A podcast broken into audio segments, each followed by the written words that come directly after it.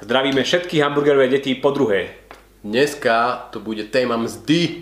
Teda téma, ktorá je na Slovensku veľmi populárna, bola populárna už prakticky odjak živa, keď vznikla Slovenská republika, keď začali prví politici prichádzať so slubmi toho, čo nám prinesú. A jeden z takých tých najznámejších slubov boli dvojnásobné platy ktoré prišli ešte v voľbách 98, čiže je to téma, ktoré je tu 21 rokov minimálne, čo naše hlavy sú schopné zaznamenať a stále sa neustále vracia.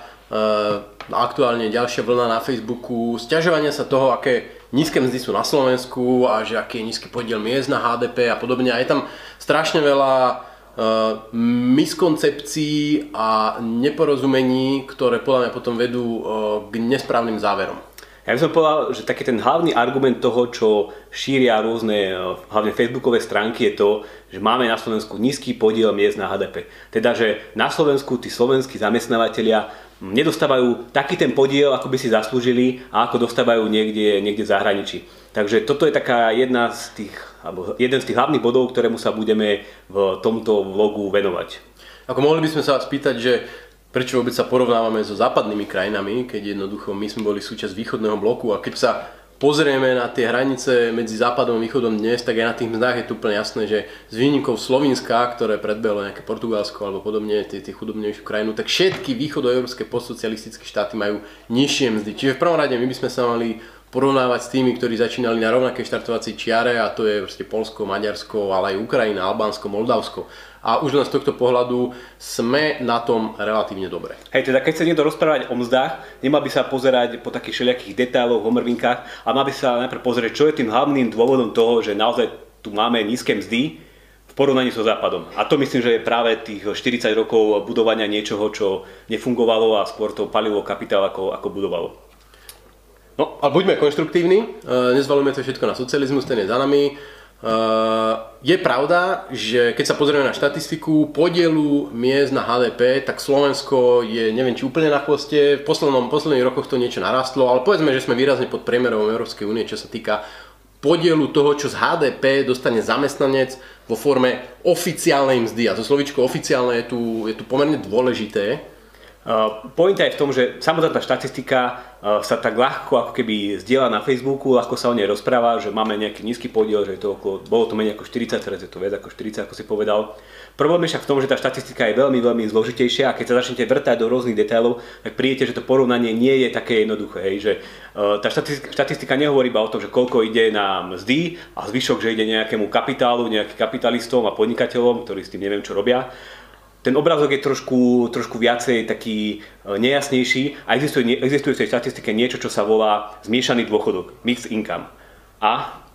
Ja by som povedal tú, tú kľúčovú informáciu, že keď sa nepozrete na mzdy, ale pozrite sa na spotrebu domácností, podiel spotreby domácností na HDP, to znamená, koľko domácností minú na bývanie, potraviny a tak ďalej a tak ďalej, tak tento podiel je prakticky rovnaký, ako je priemer v Európskej únii. To znamená, že domácnosti sú schopné zaplatiť na svoju spotrebu zhruba toľko taký podiel ekonomiky, ako je to, ako je to v Európe. Čo je samozrejme trošku v rozpore, že keď domácnosti majú na tých mzdách menej percent, ako, ako sú schopní zaplatiť toľko, koľko v Európe. No a práve ten rozdiel je to, čo, to, čo hovoril Robo. Ja by som ťa doplnil, že je to okolo 53% a je to tak aj u nás a je to tak aj v priemere EÚ. No a ten rozdiel je samozrejme v tom, že domácnosti nezískajú príjem iba z oficiálnej mzdy, ale existuje, existuje to niečo, čo som nazval zmiešaný dôchodok a tam sú príjmy živnostníkov, príjmy možno nejakých malých SROčiek, príjmy rolníkov, nejakých samostatných osôb, ktoré podnikajú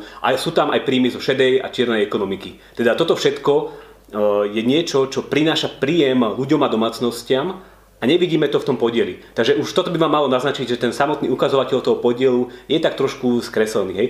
Keď teraz zrátame tento podiel miest na HDP s tým zmiešaným dôchodkom na Slovensku a porovnáme takýto ukazovateľ naprieč celou EÚ, tak sme v zásade na priemere. Takže tuto vidíte, že toto je vysvetlenie toho, prečo môžu slovenské domácnosti spotrebovať rovnaký podiel HDP ako v zahraničí. Inými slovami, e, tá štatistika podielu miest na HDP nezachytáva rôznu šmelinu, šedú ekonomiku, e, bezbločkové remeslá a podobne, ale nezachytáva napríklad aj teda jednoosobové SROčky, kde práve v zahraničí e, je to väčšinou ťažšie, aby si nejakí informatici, architekti, lekári fungovali cez SROčky, veľakrát fungujú, musia mať pracovný pomer. U nás takíto ľudia si založia jednoosobové SROčky a vyplácajú sa cez výbery z pokladne alebo, alebo nejaké úvery spoločníkom a podobne, čo samozrejme sa neprejaví ako mzda v štatistike, ale práve to sú tí ľudia, ktorí zarábajú pomerne veľa a ktorí by e, v inom prípade tú štatistiku dvíhali. Ja si však myslím, že samotné to akoby nejaké fokusovanie sa, zameriavanie na to, že aký je podiel e, miest alebo podiel toho, čo zarábajú ľudia v zamestnaní na HDP, je tak trošku akoby skresľujúci. Hej? Lebo on hrá na takú tú strunu nejakej závisti a nejakej také, takého pocitu, že my, my nedostávame všetko, čo nám patrí a čo by sme mali dostávať. Keď však pozrieme na to, že čo v skutočnosti stojí za tým, že na Slovensku máme nižšie mzdy oproti západu, tak to nie je nejaký podiel. Hej? Keby sme my na Slovensku dostávali rovnaký podiel miest na HDP, ako dostávajú napríklad v Dánsku, tak by slovenské mzdy boli možno, že niekde okolo 1200, možno 1300 eur. Teda v zásade nejde o nejaké veľké zvýšenie a ja verím, že Slováci by stále keby frfali, aby sa im to nepačilo, že stále majú nízke mzdy a stále by tie mzdy boli o 3-4 krát menšie, ako sú v tom Dánsku. Teda to, že Slováci majú nízke mzdy, musíme hľadať trošku v inom, inom, v inej príčine, než to, že máme nízky podiel, na, nízky podiel miest na HDP. A tá príčina je samozrejme v tom, že máme uh, nízko výkonnú ekonomiku, malú veľkosť HDP na obyvateľa, čo inými slovami znamená, že máme nízku produktivitu. Produktivite sa, sa ešte dostaneme, lebo to je, to je tiež e, kľúčová, kľúčová téma. Ja by som dodal, že čo zaujíma zamestnancov je cash.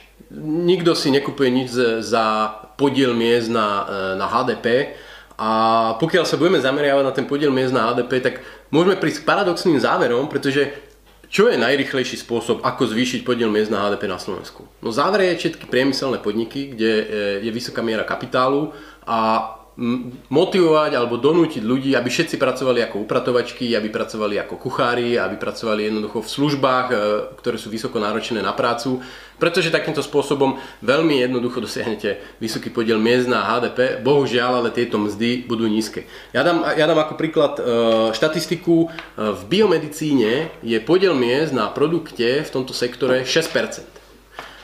V ubytovaní v hotelových službách je podiel miest na produkcii tohto sektoru 60%. A asi nemusíme sa baviť o tom, v ktorom odvetví sú mzdy, nominálne mzdy, ten cash vyššie. Ono na, v skutočnosti sme už na Slovensku mali také obdobie, keď e, sa darilo ekonomike, to bolo práve po tých spomínaných reformách, e, samozrejme, že to bola prvá Durindová a druhá Durindová vláda, teda obdobie pred krizou, kedy slovenská ekonomika naozaj výrazne rastla, rastli aj v absolútnom vyjadrení mzdy, hej, tedy narastli mzdy reálne okolo 20%, ale zároveň toto bolo obdobie paradoxne, kedy nám klesal podiel miest na Slovensku, podiel miest na HDP na Slovensku. Myslím, že až okolo 7 percentuálnych bodov. Teda inými slovami sa dialo to, že ten ukazovateľ, na ktorý poukazujú tí mnohí e, populisti, že to je ten kľúčový ukazovateľ, v skutočnosti klesal, pričom naša, e, pričom naša životná úroveň a bohatstvo rástlo. A takýto, takýto príkladov je viacej, že keď sa pozrite na to, že aký je podiel miest na HDP v Bratislavskom kraji, tak je nižší, ako je v napríklad v strednom alebo východno, v strednej alebo východnej časti Slovenska. A pritom tam sú mzdy v absolútnom vyjadrení o 200-300 eur nižšie. Teda inými slovami to hovorí o tom, že kde by ste chceli žiť nejakej, eh, napríklad v Bratislave, kde ten, Fekišovcia. alebo Fekišovcia, kde ten podiel miest na HDP je určite vyšší, ale vieme, že mzdy sú vyššie tu v Bratislave, v absolútnom vyjadrení. Sme slúbili ešte niečo o tej produktivite, lebo napríklad ja osobne tiež som eh, žil, respektíve žijem v predstave, že eh, tá miera, tá produktivita zamestnanca na Slovensku je pomerne vysoká, ale Robo mi pred chvíľou e, mimo záznam vysvetlil, že ono to tak vlastne úplne nie je a že tá, tá miera produktivita na zamestnanca je vysoká len niekde. To je pointa, že my sa nemôžeme pozerať na také agregátne veľké čísla, ako sú priemery v rámci Slovenska, ale musíme tú ekonomiku tak trošku rozbiť.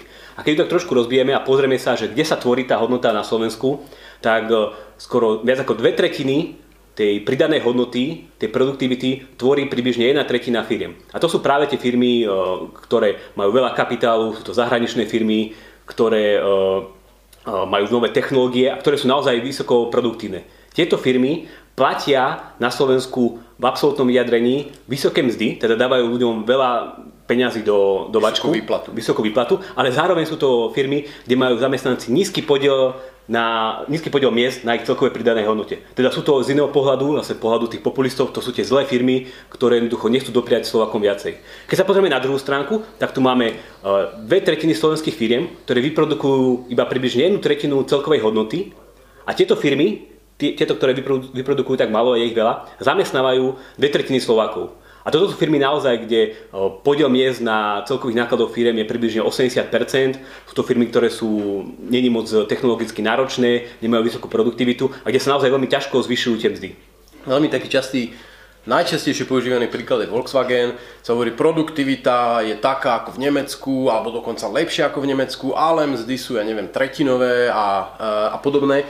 Lenže ekonomiku netvorí Volkswagen to, čo ťahá ten priemer dole, je tá masa tých e, zamestnancov, ktorí pracujú v hoteloch, v reštauráciách, v štátnej správe e, a v ďalších odvetviach, kde tá produktivita je nízka.